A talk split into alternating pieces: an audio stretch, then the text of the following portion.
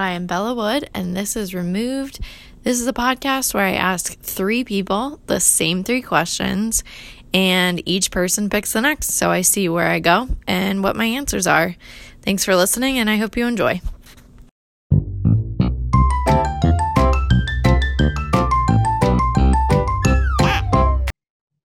All right, it's recording. Umberto, how are you? I'm good, you know, um, hanging in there, doing the thing, doing the surviving. That's good. I'm glad you're surviving, Umberto. That makes me happy. Okay, Umberto. Um, Mhm. we know each other because, well, we actually never worked together, but um, you were an Not RA. officially, nope. No, no. We we worked with the same people, but because you were you graduated the year before Yes, I became an RA. yes, yes. But I feel you- like I was a mentor, a role model. I'm sure, joking. yes. a role mo- When I got hired, I said I want to be Umberto. oh, oh no, no, God, no. Uh, no, yeah, no, yeah. We, um, I, as has been made pointed out many times in our friend group, I'm probably I think one of the oldest. Yeah, one of the oldest. And Yeah. so, um, yeah, I, I kind of like went through the things before y'all went through the things, and so like hall council and RA, and then um, there was overlap in people that we worked with. Uh, and then I was I was always around though afterwards too. So um, even when I was still in like uh, in grad school and you know jumping from from secret location to other secret location just in case other people hear this um, you know cover our tracks Yeah. I don't think what I did was truly legal. Yes, you um made the most out of your grad school career, and we saw you, so that was great. yeah, um, Umberto, can you introduce yourself and tell Mhm. me who you are? So, what's your name? Where are you from? And what do you do? hmm Cool. Uh, my name is Umberto Giles. I am a teacher from New York City. Very nice. Very nice. And what kind of teaching do you teach? I teach. Uh, I teach at a high school in Brooklyn, uh, and I uh, teach uh, these. This is my fourth year now, and uh, all four years I've been teaching geometry specifically. You've been teaching for four years already? This is my fourth year teaching. Yes, I I am just as surprised as you that I've lasted this long. but no, it's it's been it's been super fun. Um, definitely, I've had a chance to do a lot of reflecting this year because I have to go through a process um, for tenure. But uh, so it's been it's forced me to like think on it. And that first time I realized, oh my god, this is my fourth year. I had that same reaction. I've been teaching for four years. Yeah, it's crazy how time flies. It's so wild. I remember you deciding to become a teacher, and I feel like it was like last year. I know, I know. I, it feels like, like, even linking it back to like college, like that time, right when you're outside college and you're like, uh, right after you graduate and you're trying to figure it all out, and then it happens, and then until now, it just it feels like a. For me, it feels like that was like that's five years, I think, but it's also been like on fast forward or somehow. Um, but yeah, it's it's crazy thinking about that now. Yeah, so wild. Um, Umberto, are you ready to answer just a little tester question to get you in the mood for some questions? Sure. I, uh, as a teacher, I always ask questions. So like this being flipped on me is like super, super fun. Good, good, good, good to hear. Okay, first question: What is your favorite food? My favorite food. Um. hmm. So I'm gonna go with like comfort. What brings me comfort, and I think I would have to go with pizza. I'm gonna just go with like a like a good New York slice. I Hmm, feel like that gives me comfort. I don't know if it's like it, it might be the time like I was at Stony for a little bit, and I, I think all we had was like Domino's, and uh, I didn't even know if they had pizza in in like like the uh, res places, the food courts. Um, wow, that's how old I am. I forgot what they were called. Um, but yeah, no, I, I think coming back and like getting into Penn and then like knowing that there was like pizza around the corner or pizza in the train station or just like when I got off my stop on the subway, I could grab pizza. It's, I think that's always been my um, comfort food. Um, and like I not to not to like um, say that Domino's isn't good. Like it's just like oh, once you have the same thing over and over again, it's just um, you you you feel like you're missing it out. Uh, and so even Domino's pizza, I think, would be somewhat comfort food when I haven't had it for a while, because I, I love a good pan pizza. It always like whenever there's like a long thing, like a long day or long weekend where it's like, oh my god, I have so much work. Uh, ordering a pie, you know, just like letting it, you know, let it hit the spot. Yes, definitely. And um I agree that you know, New York City is the mecca of pizza how do you feel about people who say pizza is better somewhere else? I mean, I'm I'm not gonna like say that you're wrong, but I mean you're entitled to your opinion. But I I think New York pretty much has a beat. Um, granted, also like I, I I don't know. I always do this. I, I see both sides. Um, I haven't had all the pizza in the world, so I can't say, oh, this is the best. For me, it's the best. Um, if they want to say, oh no, this pizza I had somewhere else was better, okay. But I, I, I feel like I've heard a lot of people that agree with me. So um, yeah, I'm gonna, I'm gonna, I'm gonna, I'm gonna respect their opinions, but then in the inside, just judge them secretly.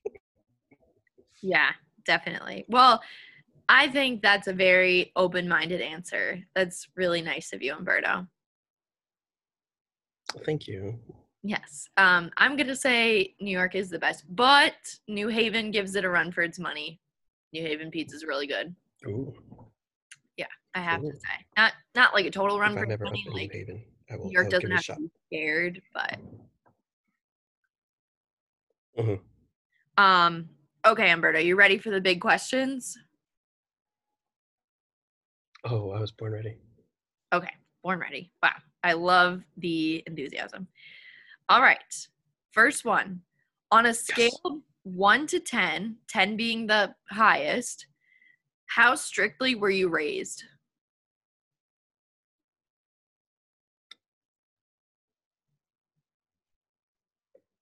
That's interesting. I think I'm gonna. I want to go with uh, seven or eight. I'm gonna lean towards an eight. I'm gonna go towards an eight. Yeah, solid eight.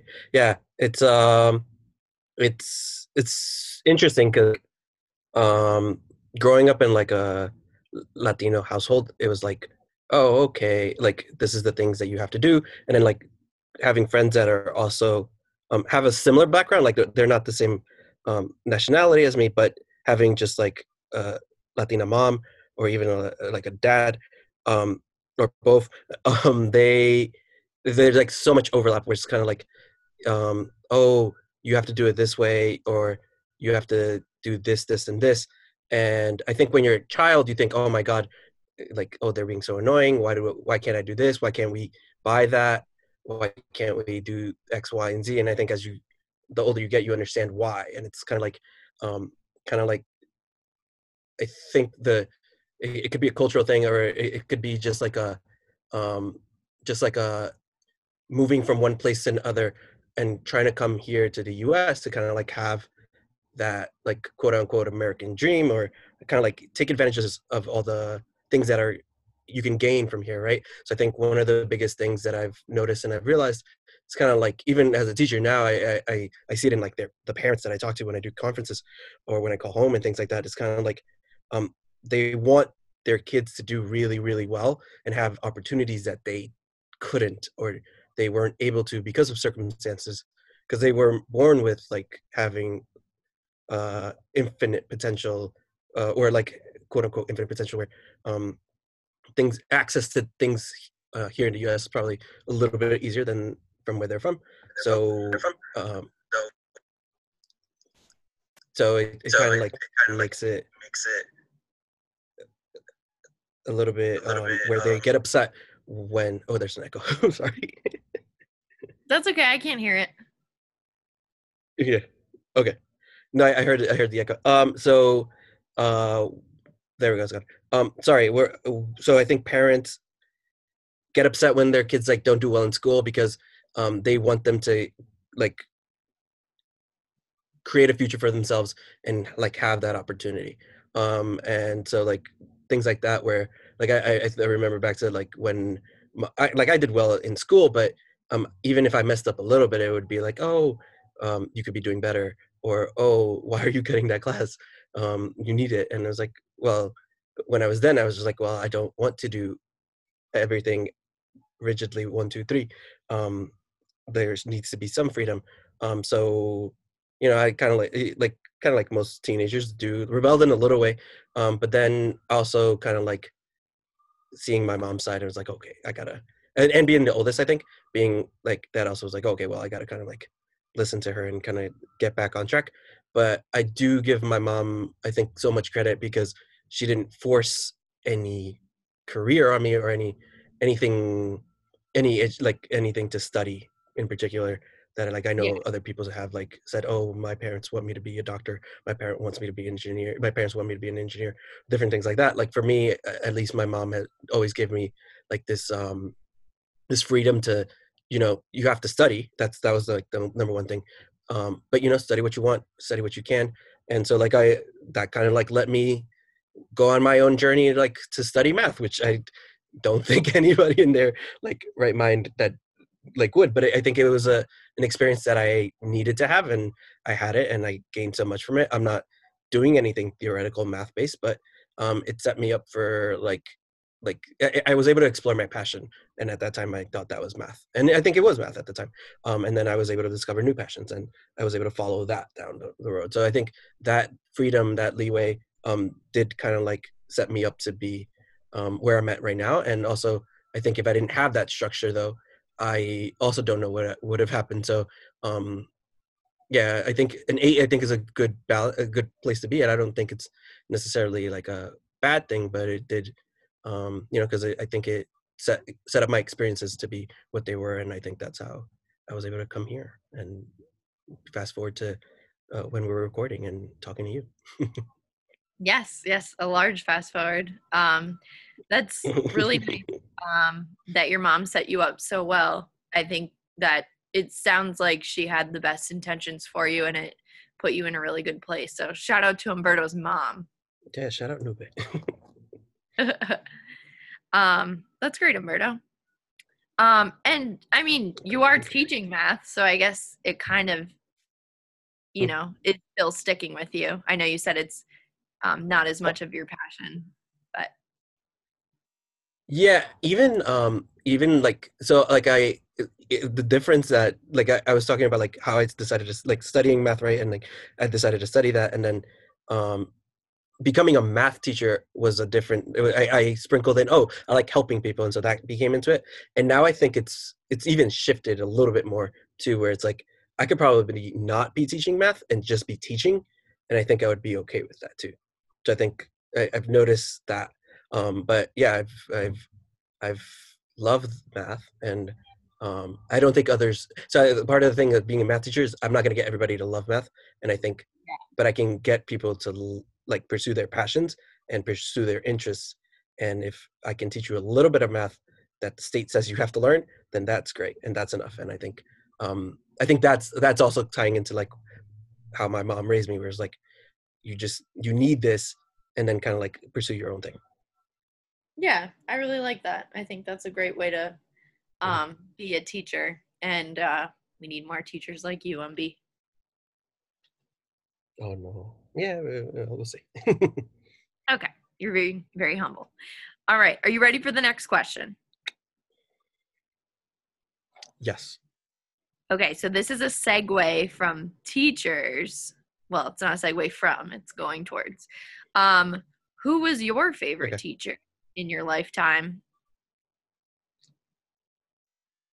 Ooh, I, I, um, I've uh, been asked this question now for four, like four or five years straight, ever since I decided to be a teacher. Because like in every application, like um, in the application process, they ask us this question. At, once you're in the program, I did like a teaching fellows program in New York City. Um, they ask you the question again in person, and then in grad school, it's asked I think once a year. I think, and even in like uh, small professional developments that we do, it like always ties back to this. And I, I, I hard I, I think i had a hard time on, like thinking about this question. And i think the reason why is because the person that like kind of like is memorable and i don't even know if they're like my favorite teacher. I just think it's the person that stands out the most. And mm-hmm. it's um and it's mr mchugh. Taught me ela 12th grade. Um so literally right about uh, right as i'm about to leave that's when I had like I had like a memorable teacher. Obviously, I think I remember like I remember most of my math teachers because I was paying attention and like did like I we always connected because I always did the work and I was like I was like on top of all the stuff and I would call out and be annoying. But so like we bonded there. But I th- I think it was harder with other teachers. And um, doing this whole like that whole process of applying and like becoming a teacher and kind of like what type, type of teacher you want to become it like it dawned on me that the reason he's standing out right now and and this is now like what 10 no i'm sorry i'm a lot older than that like this is like uh, uh. a good 10 11 years um down the line uh, right right i don't even know time yeah um, yeah this is like 12 years this is 12 years this is 12 years um it it's uh, we we we did talk about me cutting class and so uh i in I did not go to every single class. I specifically decided to cut out the humanities classes. So I, I did not like those because they, they weren't they weren't to my strength. So I I struggled and I had to like do more work. And so I guess for me I just didn't want to. So I English, French, global or history. I just did not like I, I just did not. Um but so like we had I had a bunch of teachers that kind of like would ask me, Oh, why are you cutting? you shouldn't do this, blah, blah, blah. And, and it was just the same conversation over and over again. Um, he caught me one time and I remembered this because I, I, I, like, I vividly remember this. And I think this is why it stands out because um, he, I don't remember exactly what he said, but he was like asking why I was cutting, but it was like a, he actually was asking why. Like he wanted to know what was going on. Like you're cutting class because you're not because you don't like the subject or you're avoiding something um, what what's going on and he was digging and he was like trying to figure out the proper and like trying to figure, figure out what the root cause of the issues were. Um, and it was um, it was it was i think the first time i had an interaction with a teacher like that or at least an interaction with a teacher with like like post maybe elementary school or something like that where it's like oh this is someone that is genuinely asking um, about what um, what's happening and it actually cares about it. So it's kind of like uh, like I, I would relate it to like people say, "Oh, how are you doing?" just like as a greeting, but then it would be like, "Oh, how are you doing?" like and like what's how are you doing? What's going on? Like are there right. anything's bothering you right now? Things like that. Um, and so I remember that, and I I think um, obviously that didn't stand out to me um, in the moment, right? Uh, I, I think it did subconsciously because I I think I stopped cutting his class. I went um, he helped me edit my college essay. Um, so he had a big influence in just me ending up at Stony Brook and you know fast forwarding to meeting you and doing this podcast. But um, but yeah, he he like I think was he was one of like the the very rare teachers that kind of like reached out and and and like showed that they cared.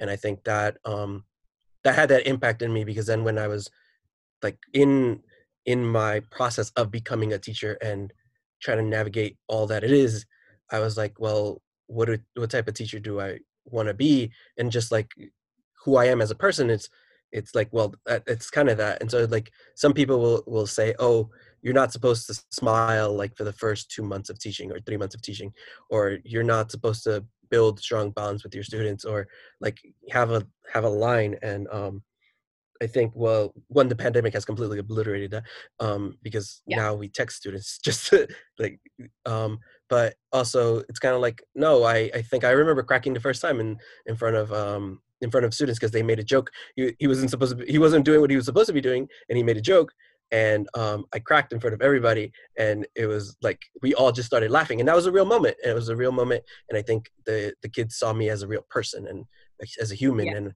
when uh, Mr. McHugh did that, he saw me as a real person and as a human. And I think as um, as a teenager, as a, as a person of color, like that that was just so big for me, and I don't think I was able to process that until I became a teacher and um how like oh okay like I want to I want to do something very similar to a few kids and and and and another thing with it kind of like what I was saying I didn't realize the impact that that moment had on me or how he uh, the impact he has had on me um years down the line it, it's it's that's also part of the teaching process I think where we're not going to see the impact we make on kids mm-hmm. and probably never we'll get maybe the one few one or two few that will reach out like through whatever social media platform we have in like 10 15 years but right. um yeah it's it's it's a very it's a very weird job. It's a hundred percent it's one of the weirdest jobs i think that there can be um because of just so many layers and levels to it. Oh definitely yeah. And i feel like you saying that makes me think like teachers are essentially parents from for the school day for you know 20 to 30 some odd students per class. And if you want if you're going into teaching for what i believe are the right reasons which is what mr mchugh did for you um, by being you know like there for their students that's a lot of responsibility to not only teach and in new york there's like crazy guidelines for teaching but also making sure that your mm-hmm. students are being held accountable in a in a caring way not just in a disciplinary way so it's a huge juggling act oh 100% i think the the kids spend more time in our building than they do like uh, obviously non-pandemic times um and and this was that's what makes it like this so much worse right the pandemic just like schools is is a safe place for like those students and how um right even even i think being a teacher i think weighs like a lot of responsibility in that sense because um, we are impacting their lives and it's kind of like we don't know how we're impacting their lives so i think we need to approach it from that sense of like uh, being that warm person that is like open and like there for them with anything right? Like be it academic or personal um, being there for like what they're going through and trying to navigate the craziness that is being a teenager um, and two then like trying to like support them in gaining whatever knowledge and skills that they need um, that the state says that they need to know before they end up graduating or and even just preparing them to face whatever the real world is or what quote unquote the real world is um, outside of the outside of um, that bubble that is high school. Um, so it, it's it's um it's definitely it's it's definitely disappointing and I think frustrating when you see other people that um that are clock in clock out people that kind of like don't go in do the bare minimum or what like what we what on paper is like what the teaching what a teacher is but there's so many outside components to it that i think are there and they and i think most people know and understand that um but it's just like they're very strong lines that um, that they won't cross. And um, again, that's their choice. But um, I think to the population that I teach, which is like predominantly black and brown students, um, it's kind of like, well, we we need a little bit more in order to. You need to give a little bit more to give these kids a little bit of a safer place, a place where they can discover who they are, and then discover what their interests are, and kind of like remove the barriers that are existing already. Yeah, definitely. Well, Umberto, do I give you Teacher of the Year now or later? Oh my God, no, stop. so humble, so humble. Well, actually, Christine might be offended if I say that to you. Um, you guys can both get it. Christine's not that teacher. she's she's she's. Uh, uh, I think they made her become she's a teacher. teaching a couple classes. Yeah, yeah.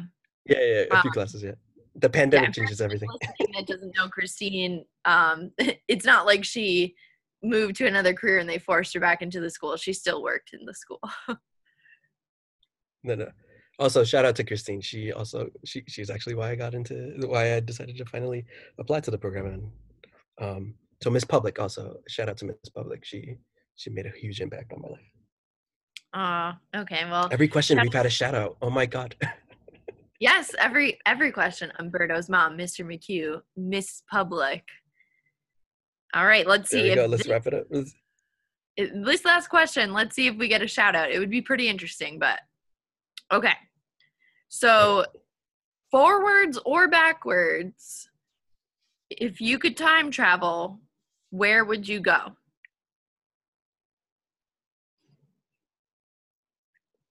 Mm.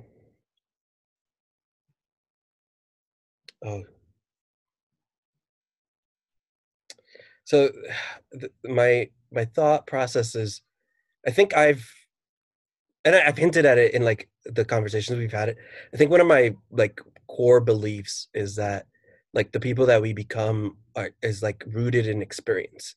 And so it's like you remove an experience and it kind of changes who you are a little bit, like the butterfly effect.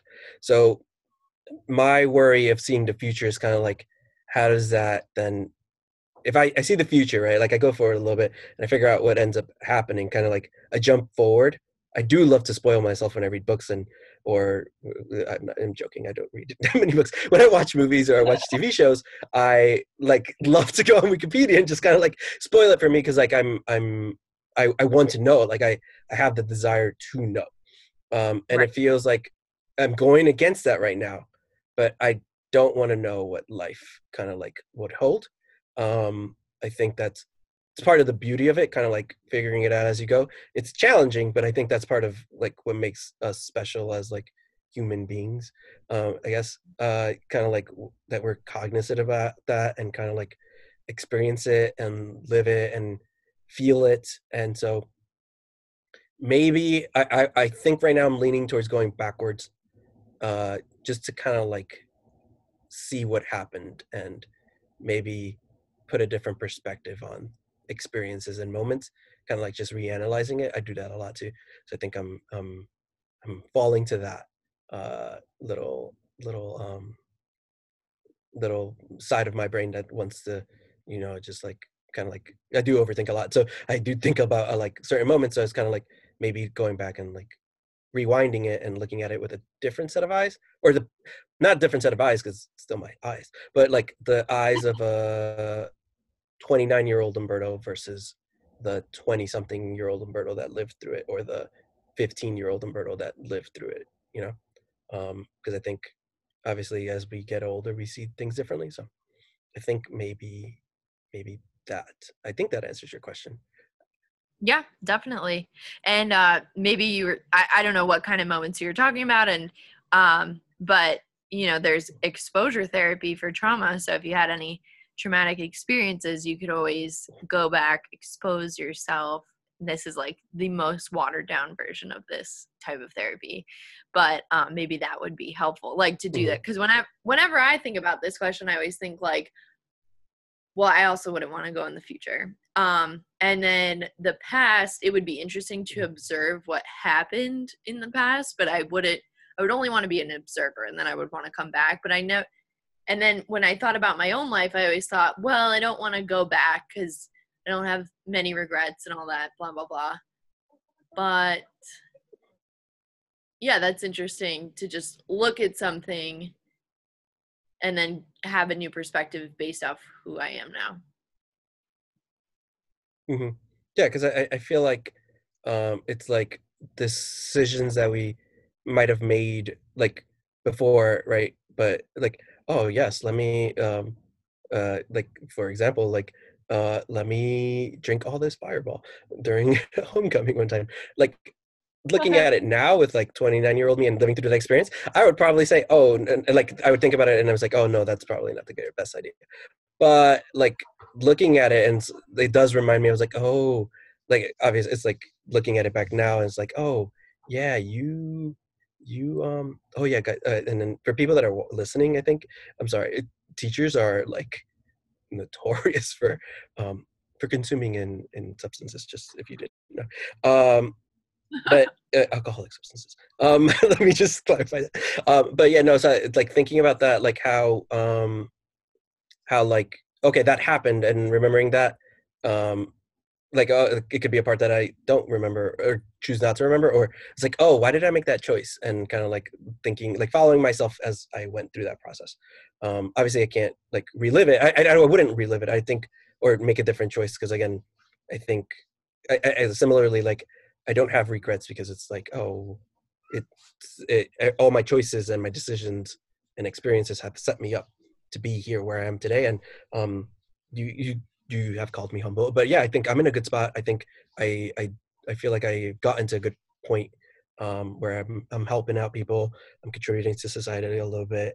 Um, obviously, it's not the best of times right now because of the pandemic, but I think uh, I think overall, like, there's not a lot that um, I can complain for. So I'm I'm pretty okay with that, and I think I don't want to see the future just because that would then like it's a bag of worms and i think that that let whatever needs to be known i think let it be known at the time it needs to be known. So like whenever i need to experience that thing then i'll experience it then not with the um foresight or like the pre-knowledge of it. Right. Yeah. That makes sense. This is the question i think i've rambled the most. No no everything you're saying i agree with and and makes complete sense. Um it's definitely a hard question to answer because of everything implied um and i was thinking about it before when i was driving today because i had quite a long drive so a lot of time to think mm-hmm. but i was mm-hmm. thinking like when you when you're younger well when i was younger i'm not going to speak for everyone else's experience i mm-hmm. like you kind of just live day day by day I, I mean, I was mm-hmm. grateful mm-hmm. to have a, a, comfortable childhood, so I didn't have to like yearn for a better future, which I'm, you know, very privileged to have that. But, um, you know, like you get to live day by day. But then, you know, as I got older and had to take care of myself, um, like you start to think more about the future. It's a lot harder to live in the moment. And um, I was just thinking about like, you know, it's really up to you if you want to live, you know, every day like it's just this day. Um, and all of that is to say that it, it what you said makes me think about that again because you know we pretty much if you went into the future and saw yourself you would probably do everything you could to get to that point if you liked it. But in reality you already did all the stuff without knowing it. Is that confusing? Mm-hmm. no no no. It's like yeah it's like you you will if you liked it and you, you will second guess i guess everything where it's like do i do this? Will that change it? Will it lead me somewhere else? Will it um will it change like that that the thing that i saw right? That, that moment that experience i think. Um and so i think we've yeah i think it's it's it, i think with the future it's kind of like it's a little bit about having faith and i think that that's like hard to do especially like right now i think it's hard with like the pandemic and everything but even even even with the pandemic right now i think it kind of like ties into what you're saying. I think right now i don't know for me it feels like this has forced me to live day by day and it's like it's it could be a mantra that people have and like a saying that people think say or like oh when others are going through something you're like you know just take it day by day but it's like i think um sometimes it ha- it is like that and especially in like the I don't say the worst of times, but uh, and like when in really um, awful situations, um, kind of like now. But then in the flip side, it's um, and, and I think I I, I I'm going to call back to like a conversation we had, and you explained something to me, and I think it, it stood out for like by and ever since we have that conversation about like like um it was something so small. It's like oh I'm looking forward to it, and that saying I don't know if you remember when we had this conversation. Um, yeah. But it was like yeah, yeah. and so um like yeah, that thing we're looking forward to that thing in, later on, but I think we have to live the in between, right? It's, it is there is a point A to point B, but all those like little things in the middle, all that like that line segment that connects the two. I had to connect geometry because that's my job. Um, the that that that is that's a path we need to walk, and so I don't want to. And and that path, kind of like you said, is like because of who we become. it's kind of like we will go down that path and it will lead us to b to point b or that point um at at some point and i think we'll just we'll just like go go along in the ride.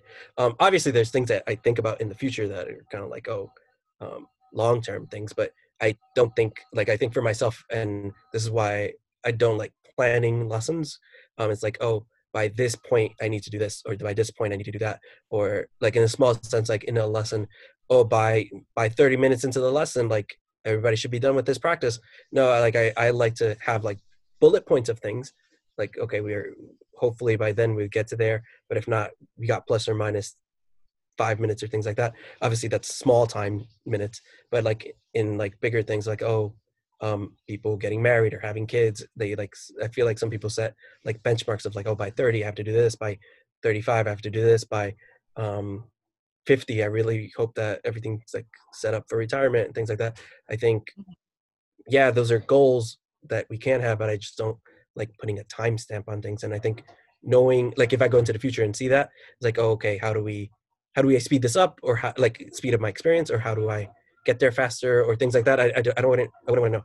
I think that that kind of like i don't want to say dirty no, i don't i don't think dirty is the experience kind of like but i think it's it's fine. I think it's fine just the way things uh, are set like how the course of action was set that makes sense Yeah. Yeah, exactly. Um, I'm flattered that you remember what I said. I just wish I would take my own advice. But yeah, I mean, it used to really bother me when people said, "Oh, I well, that it didn't bother me unless I guess it had to do with like it I guess it stemmed from like if I was hanging out with someone and then they were like, "Oh, I can't wait for Mhm. this." And like I- um it bothered me, it shouldn't have. I was just taking it personally when it wasn't personal, but it's just like but aren't you enjoying like the time that we're having right now? So i mean of course like i mean i can't tell people what to say. Of course it's totally valid to be excited for something. Like you know there's so many things i'm excited for but if you say you can't wait you're just like discounting everything in between and maybe there's something in between that you don't know about and like the benchmarks you talked about like i, I feel Mhm. like some years are a little slower and not as much happens and some years are like a million things happen so um maybe you know you wanted to be married by 30 but years 28 and 29 you know stuff was going on and it stopped you but maybe year 31 is like that speed year and it's like whoa all this happened. I met this person. Everything's great. Like the number is kind of arbitrary. Yeah and, so like i think we can't there are things that are out of our control and i think that like certain things are and i think trying to focus on the things that we can i think will i think it's a, it's a good way to kind of like um take things um kind of like also with like the day by day things and, and yeah obviously i I 100% agree with you like things that um i say and then don't listen to all the time but again that's part of like being human and i think just growing and thinking about it and like reflecting on ourselves um but uh, kind of like looking forward to instead of like i guess can't wait. Yes but I, yeah Mhm. exactly.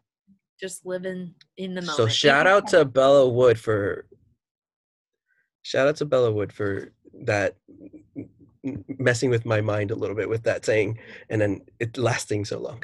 I got it. I got a shout out and i knew i was going to be able to. I'm so flattered. I really am. And uh should be. No no, i think it, it's asking the important questions. Even back then you were asking the important questions bella. Oh, thank you. You know, I just like to do it for fun. And uh, sometimes they can be a little invasive, but whatever.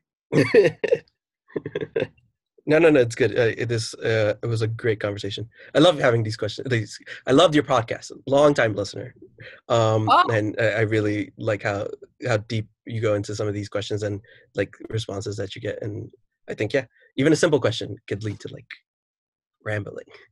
And Oh, Yeah, yeah. I think we rambled a Um, little bit, a little bit. Yeah, no, no. I, I, what I love about this is that I have no idea how people are going to answer. Like, even if I know the person, I, it's, you know, I can mm-hmm. kind of guess like who's going to talk more than someone else. But honestly, I can't because some people have really surprised me. Their answers have been a lot shorter than I thought they would be, and some people have surprised me and their answers were a lot longer. So it's really cool because a, a reason that I wanted to do this is because um because we're so secluded right now living in you know the time of the roans um you know Mhm. when you see someone like it's all about catching up on like the big things that they're doing like oh you know how's your parents? How's your family? Like how whatever how's work? And that's all important stuff but i kind of miss being in an environment like in undergrad when we had our group of friends that we saw all the time or when i was in elementary through high school i had like a solid group of friends or just living like with my family like now i live with my cat who i can't really talk to but you know we still have some conversations I mean, you can Um, talk to the cat. Mr. Beans, he's he's definitely great company, uh, but I can't ask him a question. But um, this is just a great excuse to kind of have conversations like this, um, and to kind of forget about whatever's going on in the present, which is nice sometimes. It's a good escape that doesn't require me to read. oh yeah, no, this is great. Yeah.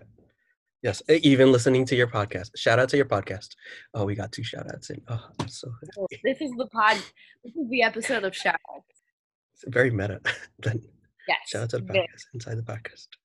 inside the podcast.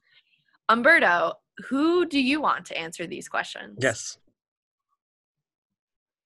Um so you brought up like um a great point just now and I think I've been so lucky to I'm to tie it back to teaching. Um and you did ask them teaching questions. Uh oh well I brought in teaching a lot of time too. But anyway, um I my co-teacher who I've like taught with these like 4 years now, um his name is Mr.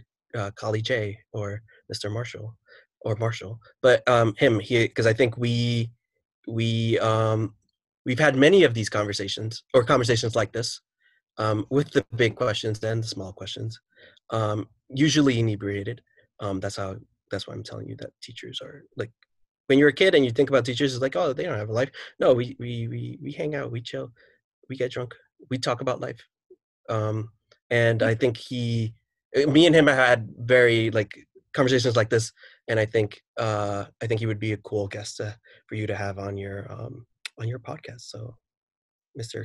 Uh, Colin Marshall. I am very excited to meet Mr. Colin Marshall and to see what he has to say. Cool, cool.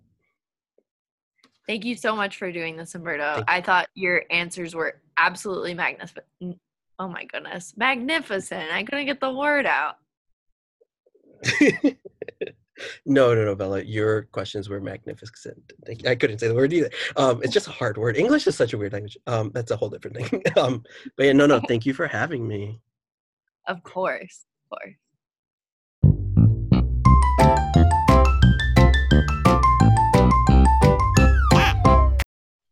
It's recording. Colin, how are you?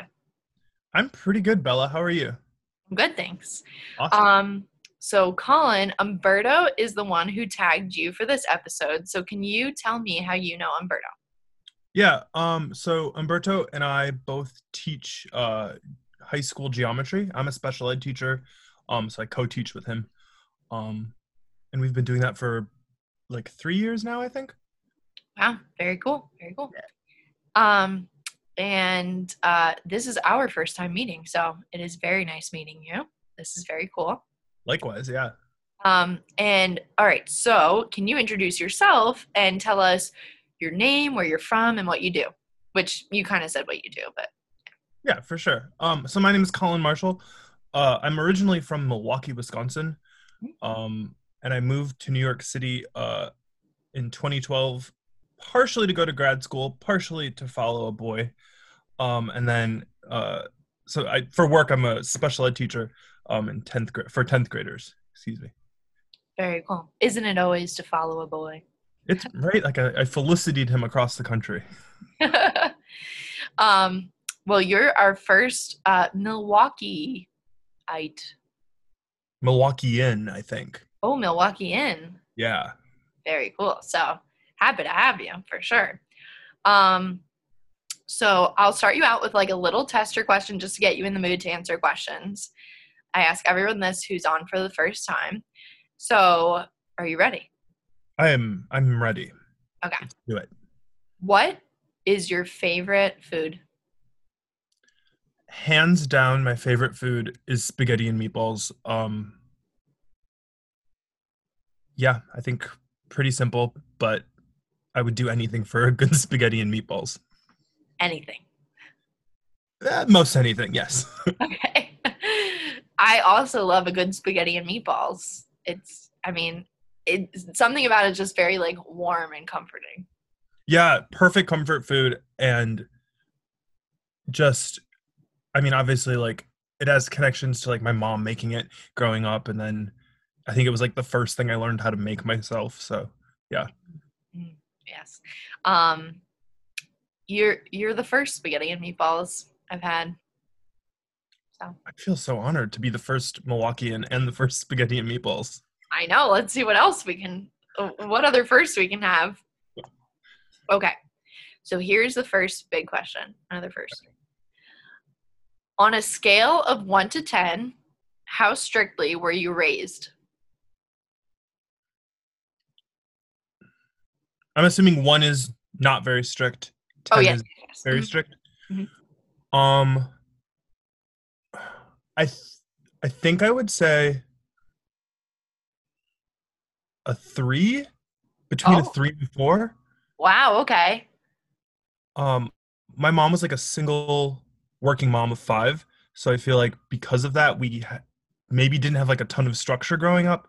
Um, not that my mom like would like let us run around and like do anything, but um, I just feel like she didn't necessarily have the time or bandwidth to like um maybe kind of like keep as close of track as like some of my other friends' parents uh did. Mhm. Like I never had a Oh, sorry. I never had a Where are you? curfew. Sorry. I never had sorry. I never had like a curfew or anything. Um yeah, never had a bedtime like once high school rolled around. Um just like kind of very loose. Uh but then like when I would go summer with my dad, he was a little bit stricter. I would rate him maybe like a 7 or a 8. Um he would like give us chores, he would make rules like, "Oh, no TV on during the day, only one soda a day." Um so that was kind of like I think we butt heads a lot because, you know, during the school year I would be very used to kind of like um not a lot of structure and not a lot of rules and then I would go spend summers with him and it would just be kind of like the exact opposite. Yeah, that's interesting to have that difference in your life. Um I thought of a oh oh so Umberto was he kind of spoke about like how he really he he was an 8. He he was an 8. And um he spoke about how he really appreciated it. So now later in life do you appreciate being at a 3? In some ways I think uh it's was cool to kind of like um be able to like uh make my own mistakes, make my own decisions, kind of like uh I mean, because like I didn't, I don't, I don't feel like my mom gave me a ton of responsibility, so I kind of had to like learn it the quote unquote hard way. But maybe that made it a little stickier in my brain.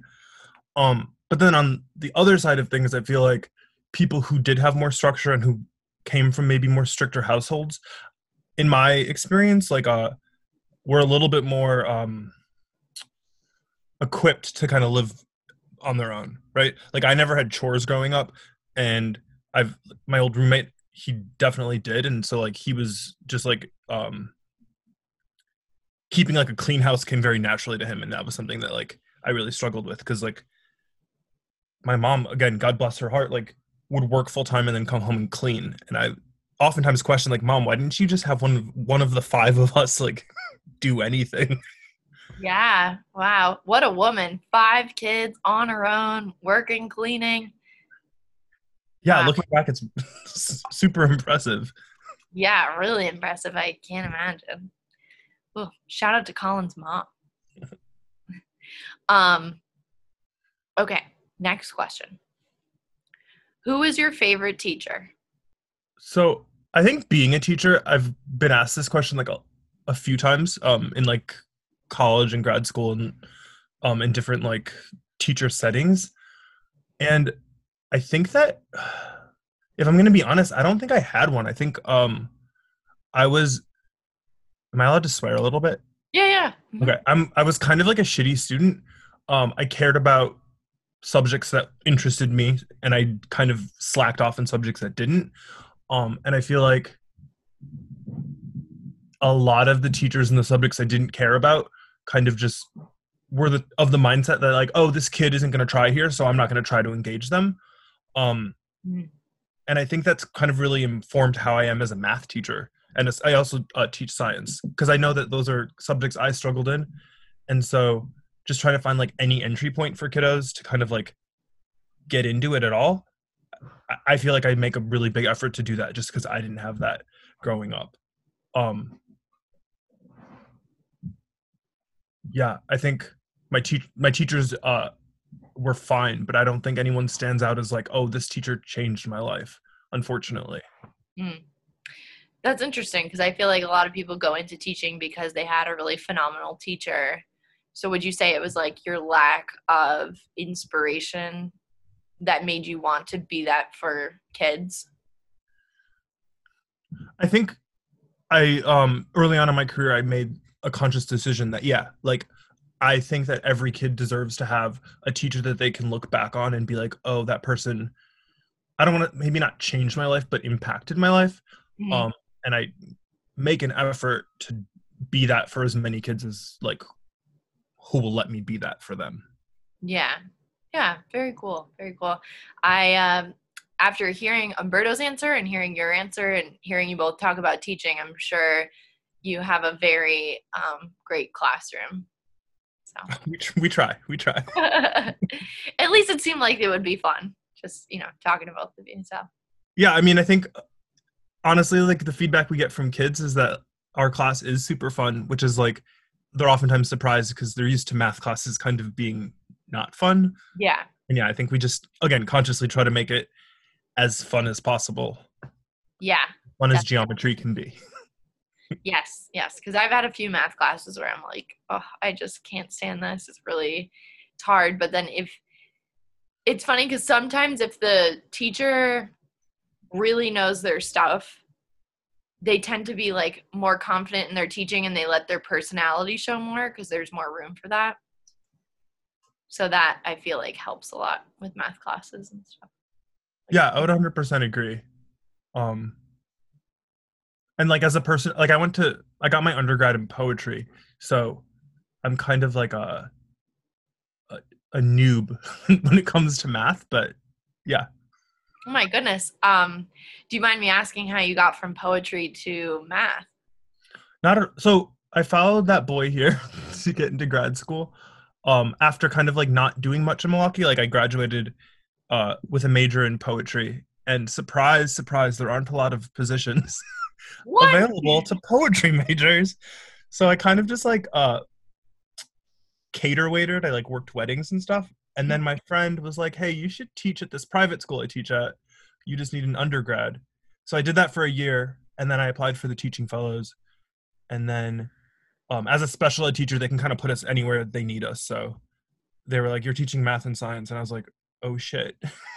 so I had to kind of like learn it while I was Yeah, teaching it. That's crazy. So you did teaching fellows as well. That's cool. Yeah. I think I was about I can't time is so hard. I think maybe three years before Umberto. Oh, okay. So you've been in the game a little longer. Just a little bit. Awesome. Okay, we're getting into our last question. Okay. So this is backwards or forwards. If you could time travel, where would you go? I think I would go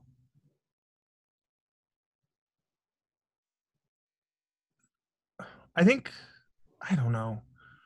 I think always in the future. Um I think as like a person of color going back in time is probably not like it's not cute back there. No, Um, see so like i think it would be kind of cool to go forward in time to like kind of like right before human humans are extinct and just kind of see like what what became of us and like what kind of like I don't know what what what the end is going to be like. Mm-hmm. Yeah. When you started that statement, I was like, it's a little dark, the end of humans. But I I ended feeling hopeful because you do not think that will be in your lifetime, which is good. Right. I'm yeah, I think it'll probably be close to when maybe like the sun goes supernova or whatever. Oh yeah, yeah. I um I don't think it'll be in our lifetime either, but sometimes when you listen to the news it really does feel like the world's gonna end. So Oh, hundred percent. I think almost daily like, you get that sinking feeling of like, oh, the end is nigh. I'm gonna spend all my money on like, I don't know, bullshit instead of like paying off my student loans. Yeah. Yeah, I, I know. So I think about that sometimes too. It's like we're paying all this money and why does it matter? Yeah, a hundred percent. But then on the um, but then you get like stressed out about your credit score, which again is like an invisible number on the computer or an imaginary number on the computer. But then yeah, it's real though, I guess. yeah. To the bank it is, I guess. Yeah. Um is uh, would you want to see like your lineage and how that panned out or are you just interested in like humanity as a whole and where they're at? I think humanity as a whole, I don't not, like uh as like a queer person, I don't really like put a lot of stock into like uh, continuing my line or whatever. Mhm. just because you know unless i have like again a ton of money like that's going to be really difficult to do because yeah. Well, I even just meant like I meant well, like like just like my family in general yeah, yeah, yeah. Like the whole the whole family. yeah You're just like, yeah, whatever. yeah i mean they're fine but like i think give it like a in a few generations it's going to be like so far removed from me that like they're just like you know people Yeah, that's so true. At that point, it's kind of like unrecognizable. Wow, what a weird thing to think of. right how many like i wonder like how many generations until i just like like people just like would stop giving a shit you know what i mean Yeah, how many generations until genetically you can have kids again? Ooh, yeah. I don't think it's many though. I, I'm on like those things like Ancestry.com and 23andMe, and I think there are people who like are re- really into them. Um, but I just go on and I see all these like fourth, fifth cousins, and I'm like, I don't give a shit about you at all.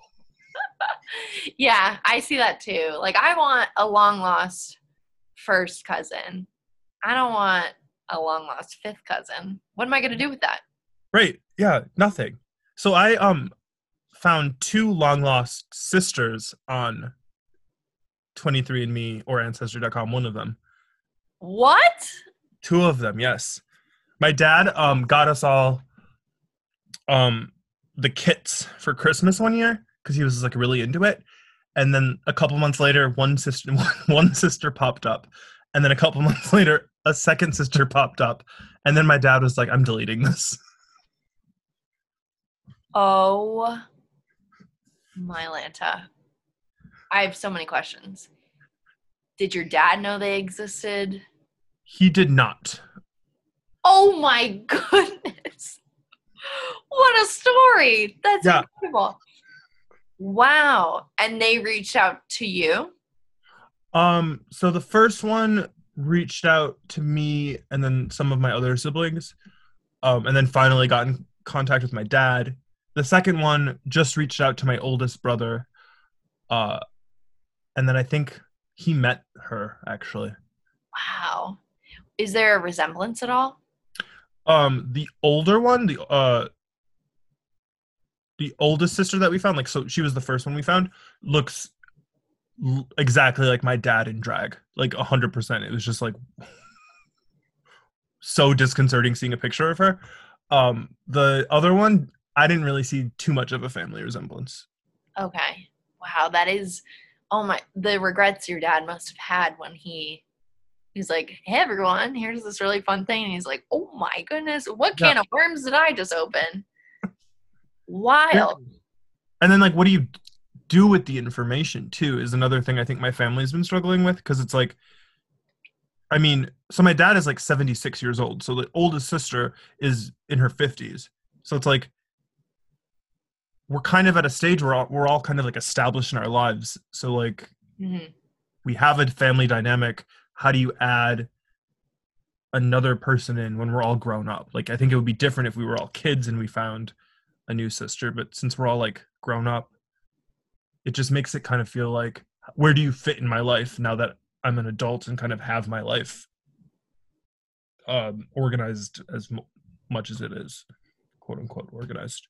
Wow. Oh my god, I just can't imagine what that's like for your dad to find that out. I mean, he was shooketh. And then the second one came along and he was even more shooketh.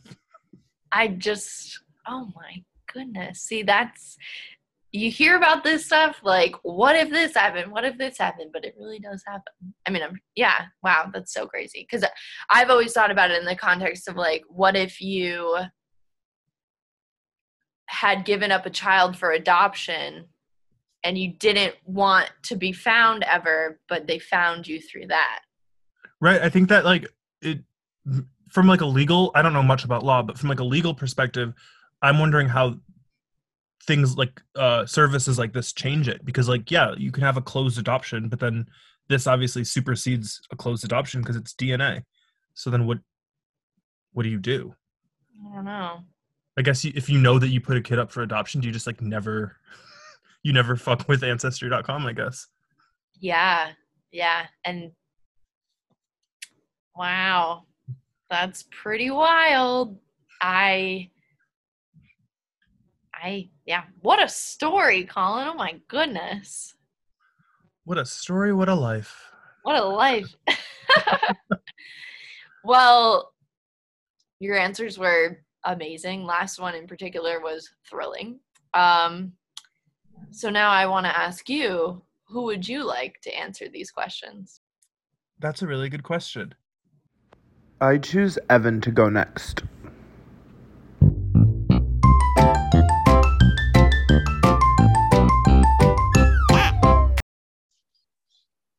Okay, Evan, how are you? I'm doing well. How are you? I'm good, thank you. Good to hear you're doing well. Um, so Evan, you were brought to the podcast by Colin. So can you tell me how you know Colin? Uh, Colin and I go way back to high school. He is my high school ex. Uh, and uh, we sort of we dated. Uh, I was about 16. He was about 17. Uh, we dated uh, for about oh god, I don't even remember. It was it was maybe less than a year. I don't know. You know how those those high school relationships kind of feel. Uh, and then you know, of course, the big tumultuous breakup. You know, it was the end of the world. Uh, and uh, and uh, and then you know he went off to one college i went off to another college we didn't uh, you know we we fell out of touch i you know sort of had to reach out to a lot of people i did that with a lot of my like high school people between uh, high school and college i sort of like shed it and got some new friends and kept the ones that i you know was were really close to, but sort of shed the ones that were acquaintances. And uh, and unfortunately, Colin was one of those people. But he somehow found his way back into my life later years, and uh, we're we're good friends now. You know, he's out in New York, I'm here in Chicago, but uh, we visit each other. Uh, our families still live uh, relatively close to one another in southeastern Wisconsin. So, uh, yeah, that's basically cool. that's our history, essentially. nice. The abridged version. Yeah. Well, that's really cool that you um, you know, have such a good relationship now. Um, because yeah, sometimes those breakups are like feels like the end of the world, but um, Yeah. so that's really good. I'm I'm happy for you guys. That's awesome. And that you came back in touch after, you know, the distancing that college brings to a lot of relationships. That's right. And we're both wildly different people now. Still kind of the same, but Huh? I'd like to I'd like to point out that we are very much more mature now than we were teenagers. So that is uh, an important aspect, I think, of our evolution as friends. Yeah, and that's good. I feel like hopefully most people mature from their high school selves into their adulthood. Yeah. Yeah, that's good. Um, Okay, so let's introduce you. Um, so who are you? What do you do? And where are you from? I know you mentioned Wisconsin, but uh, yeah, so I grew up in southeastern Wisconsin. I went to school for, uh, I, I, finished high school. I went to college in Minneapolis and lived and ended up staying in Minneapolis for about 10 years, uh, all told. Uh, I wanted to do uh, commercial photography, and I had these big dreams of being, uh, you know, a staff photographer for a swanky ad agency.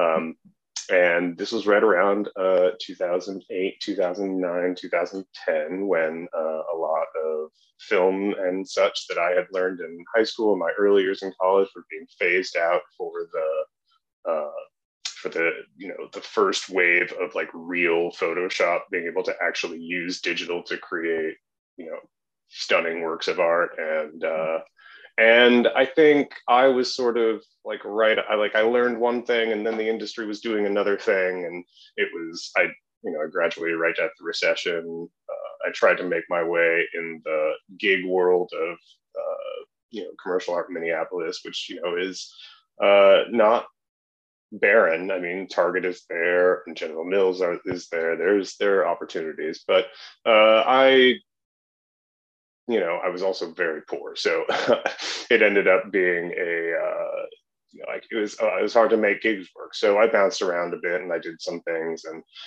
uh, you know did a couple of part time things here and there, and then ended up uh, at a uh, at a software company for uh, uh, sorry, a software company for electronic data capture vendors. Essentially, uh, clinical trials use databases to capture their data now, and uh, this was a company that peddled such software.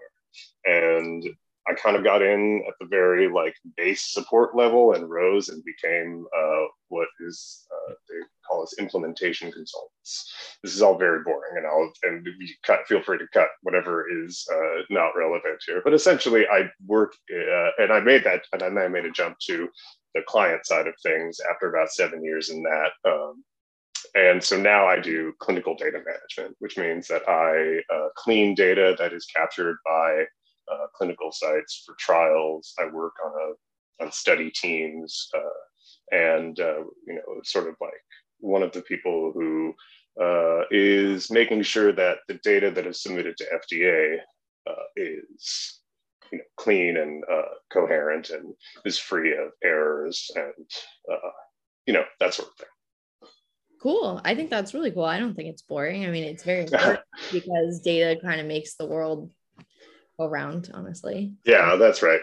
And I sort of made the jump, you know, I was I've always I've been good enough with computers that I was able to like make that leap pretty easily. And a lot of the medical stuff has sort of, you know, the clinical stuff has sort of osmosed its way into my brain over the years. Uh, but I've certainly had a lot of support, uh, you know, from my from my larger team. I'm I'm a I'm a data cog in the in larger machine of like life sciences clinical trials. Mm-hmm. Cool. I mean, I'm sure you're learning things now that you didn't expect to learn back, you know, when you had that different career path. Oh yeah, absolutely. I never, yeah, never before. You know, I had I had friends who kind of did similar things, where it's like, well, I'm in this medical field now, and I had no uh, I had no inclination or it, I never thought that I would be here, but it's mm-hmm. just, it's a big industry and there are a lot of doors that can be opened uh, if you, uh, you know, you know where to look. And in my instance, I definitely knew somebody. So I will fully acknowledge that uh, I, ha- I knew someone, someone knew me and that's how I was sort of brought into that industry. Uh, so I definitely recognize that my privilege there, but uh, you know, it has uh, it's benefited me well, and I've certainly learned a lot. And I consider myself like a lifetime learner, so I'm happy to do something that I didn't expect to do. Yeah, you know, 10, 15 years ago. Yeah, that's awesome. I feel like most people get their jobs or start their careers with the help of someone they know. Like it just it it really is helpful, especially like when you apply for positions, there's hundreds of people. So it's really hard to sift through papers to really understand who people are. So there's always an edge when someone knows you and can vouch for you and say like this person is going to be good Yeah, yeah. it's always very helpful knowing people and yeah that's why it pays to be nice and friendly and all that good stuff um so do you still do photography for yourself like as a hobby Uh, sometimes, yeah. I've sort of. Uh, I used to. I used to be active on Instagram, and that has sort of soured in my mouth a little bit recently. So I've been sort of weaning myself off of that social media outlet as well. Uh, but no, I do. Uh, I you know I like I said earlier, I've been working out in the yard. I do. I do, I do a lot of gardening these days. Uh, I own a two flat here in Chicago, and we have a, a nice big backyard. And uh, my partner and I have built put in uh, basically a micro urban farm. We have tomatoes and peppers. I'm particularly proud of the pepper box this year. Uh, and melons. We got uh, a melon like cantaloupe with uh, six big cantaloupes on it right now, and wow I'm like crossing my fingers that the rats don't get to them. Right? Hope so that's awesome i feel like a melon is a big gardening accomplishment yeah, they uh, they take a little while to get going, and they need structure to climb on because they'll patch otherwise, and you know we just don't have space for that. So we try to get them to go up. yeah uh, and uh, it's been we've had we haven't ha- we haven't had a bounty like this with our cantaloupe before, but uh, it, this year it's pretty exciting. Oof, that's gonna taste good. I can already, I can already feel it for you with a little bit of salt, cantaloupes. Oh yeah, hmm well my partner is all about the prosciutto, but Oh, uh, yeah. I, I'll skip that one. Oh, I love melon wrapped in prosciutto. It it makes it like so much better. I'm with you, hundred percent. All right, well I'll tell him. Okay, good, good, good. but I understand But it, it's definitely a, it's a taste thing. yeah, but to get back to your question, I end up taking a lot of photos of my flowers and plants Cool. because I am I'm a proud plant dad, firmly. Good, and you should be because you're taking care of something and it is succeeding. So that's good. Well, that's awesome. Okay, so I always ask people a question just to get in the mood to ask questions. And when Okay. I'm on for the first time, I ask them, "What is your favorite food?" Okay. Oh, no, that's easy. It's pad thai. It's chicken pad thai because Okay. it has like all of the best things in it. It's got spice, it's got egg. You know, you always, I don't know. Some people don't like eggs. I like eggs. Uh, it's so it's got noodles uh, and it's got peanut sauce, which is like peanut sauce. I don't know why I was such a picky eater when I was a kid, and it really was just I wasn't exposed to things because I, you know, you- I, I love to eat and I love to cook. Apparently, it turns out too. Like this whole gardening and cooking thing is like really sort of transforming my uh, away from the computer, away from my workstation experience, my life experience. It's like all about the earth and apparently, and I'm just like living my best swamp witch life. But anyway, uh, Peanut the name of sauce. The episode. peanut sauce. So peanut sauce. Uh, and it's just a perfect, you know, it's a perfect dish. Yeah, yeah. I think throw in the he would. oh sorry He loves pad thai. He's a big pad yeah thai fan. It is really good. I'm with you on that. And you are our first pad thai. oh really Mm-hmm. Mm-hmm. No one has even come close. So you are an original. Very nice. Um, okay. Are you ready for the questions? I think so. Okay. The first question is on a scale of one to 10, how strictly were you raised? Oh, okay. That is interesting. Um, I would say, oh, is it just me or should I, like, I have siblings and I feel like maybe the numbers are different. So just me? Yeah, just you, and you can go into if you feel like your siblings are different. Sure, sure. Okay, okay. Uh, scale from one to ten. I feel like I feel like I probably land somewhere like on six, like Okay. just shy of like middle of the road, leaning towards strict.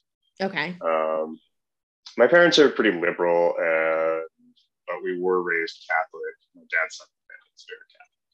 Um, and uh, so we did, you know, we went to Catholic church every week. Uh, but outside of that, we, you know, we had a pretty normal childhood. You know, uh, my older brother, I think, you know, honestly, like the worst parts uh, of it were just like when my older brother would act out when he was a teenager and then he and my dad would fight and you know that sort of thing but like i'm sure every not eldest child has a story like that uh, mm-hmm. if they have siblings so uh, you know i don't feel like it was ever you know looking back on it as a whole nothing was ever out of line um, you know certainly I don't know. I feel like there were things that my parents didn't care if we did, and then and then I think there were things that my parents cared if we did, but there was more about a quality thing. Like we weren't allowed to, or not that we weren't allowed, but we never went to Disneyland or Disney World as kids. And I think it's because my parents thought that it was like a little gauche, you mm-hmm. know, like a little tacky. Mm-hmm. Like, no, we're not going to go to Disneyland. We're going to go drive halfway across the country. We're going to visit your grandmother and grandfather, which, yeah. you know, as kids, that was just as good. You know, staying in hotels with swimming pools. That's basically what I what I think kids are doing at Disneyland. Besides riding the rides, they're just like swimming in the hotel pool, right? Yeah, yeah, definitely. So, but uh, yeah, I think it was like that sort of thing. Like, no, you know, you don't want McDonald's. You know, it's not that we weren't allowed. It was just it was always a very special treat, and it did not happen very often but I think that a lot of that was just coming from a place of like my parents kind of thought that was a little tacky, and so they didn't have it in the house, for instance. Gotcha, gotcha. I totally understand that. Cool. Yeah, I feel like siblings definitely have it differently. Like I am older and my sister is obviously younger, and I feel like our scale is different. So I can. Oh, see. Oh yes uh, and it shifted too. I think my, in particular, and like my dad has, uh, who used to really rail on my brother when he was younger, has like come around and is now comes to his defense, mm-hmm. uh, even when I think it's a little unwarranted. and I will, I'll try not to say anything embarrassing in case any of them are listeners, but uh, I'll just say that there are some things that me and the rest of the family kind of raise an eyebrow at when my dad comes to defense for my el- or my older brother. I'm the middle, so uh, oh. I think I'm the one who raises the most eyebrows. That's funny. Um, okay, second question. Who was your favorite teacher? Oh, my favorite teacher, hands down, was uh, this woman named Lisa Floating, who was uh, my English teacher. There was a joke when I was in high school that amongst them that I was like a child of the English department because I had basically taken every course that was offered except like the remedial courses, essentially. So I knew all of them, and you know, I did pretty well in school. Mm-hmm. You know, I just it, it was it was I you know I was I was definitely not a popular kid, so I decided to be a smart kid instead. And you know that I guess kind of paid off. I get to work from home now, so uh, you know adulthood is not that bad. Uh, but uh, getting back to your question, yes, uh, Lisa Floating came in. She she came into our school when I was a junior, mm-hmm. and she was also maybe like 10 years out of college at that point. Yeah. So, uh, yeah, as like a young gay kid in a small town, like yearning for metropolitanness, uh, definitely was like, oh, hey, you young liberal, awesome person let, mm-hmm. who's older, let's be friends. So I have legitimacy, mm-hmm. you know, and she was definitely, you know, we, uh, uh, nothing. She never like you know took me out drinking or anything like nothing untoward. Yeah. but uh, i was you know i definitely like went and talked chatted with her before and after school just about like nothing and everything. Uh, you know we've definitely uh, you know we've stayed in contact we stayed in contact a little bit uh, when i went off to college and that kind of fizzled out. Um, she had uh, she had her first child and uh, you know, things get co- not complicated, but things get busy when you have kids. When you Yeah, didn't have kids before, so uh, Mhm. and you know, not being in the same city and not really in between her career and my struggling to find one, uh, we just kind of fell out and uh, out of touch. Not really out, just out of touch. Yeah. yeah. Um, but I've definitely tried to like look her up on the Instagram because that's the only social media I have anymore. Mhm. Uh, and apparently, not everyone uses that in the way that I thought they did. Uh, uh, so yeah, I haven't really, uh, haven't really. I don't know. I don't have any contact information for her, so I Mhm. lost to the ether. I'd have to do a little sleuthing to find her again. But it's not Yeah. out of the realm of possibility, especially now that I'm in Chicago and much closer to my hometown than I was when I was living in Minnesota. Yeah, yeah. Um, I don't have a lot of listeners, but you never know. Listen. Um, well, you know, once you say anything on the internet, it's there forever, right? exactly, exactly. So she Hope I don't get anyone in trouble. no, doubt it. Um, all right. Last question. If you could time travel, where would you go? Oh. That is a good one. I mean, I'm such a time travel nerd. I was like, uh, watched way too much Doctor Who, and I think this, that is one of those questions where it's like now the burden of choice. Um, out of out of and try out of grasping for an answer to you, I guess I would probably go somewhere in the future. And uh, you know, given not to get too like politically philosophical, but it'd be nice to see. Oh shoot, I'm losing you just a little bit. Sorry. Uh, it might be nice to see, you know, if things turn out all right a little bit down the road. You know, if uh, if humanity kind of gets its act together a little bit. Mhm. Um, but that's a little bit of a coin toss these days. So, you know, you could be walking into something really horrible 500, 1,000 years into the future, or even, you know, further. Probably not too far further because that's when things start to break down. You know, Yeah. you probably step out of a time machine and immediately succumb to whatever bacteria is like in the world that you've stepped into. So probably not too far into the future, but enough to see how some how a couple things turn out. Mm, yeah. I think that would be really interesting. I just wouldn't know what to do with the information once I had it. Well, if it was better, you might just consider staying. Oh, that's true. That is true. Yeah, I don't know how time travel works. Like, does former you stay in the present and then there's just an alternate version of you in the future? Or are you, did you disappear? You could disappear. Futurama rules. Oh no, I guess that he was he didn't really time travel, he was frozen. I, I never watched it. Oh, that's okay. We probably don't want Fox coming after you. They'll just cut this part. it's okay. Like I said, not many listeners. Um, awesome. Okay, so the future. Yeah, I feel like yeah, The just distant enough future. mhm. got it. Got it. Very cool. Um, so Evan, you are the last person on the episode, and it was a pleasure having you. And uh, maybe we'll see you again. Yeah, thanks, Bella. It was great.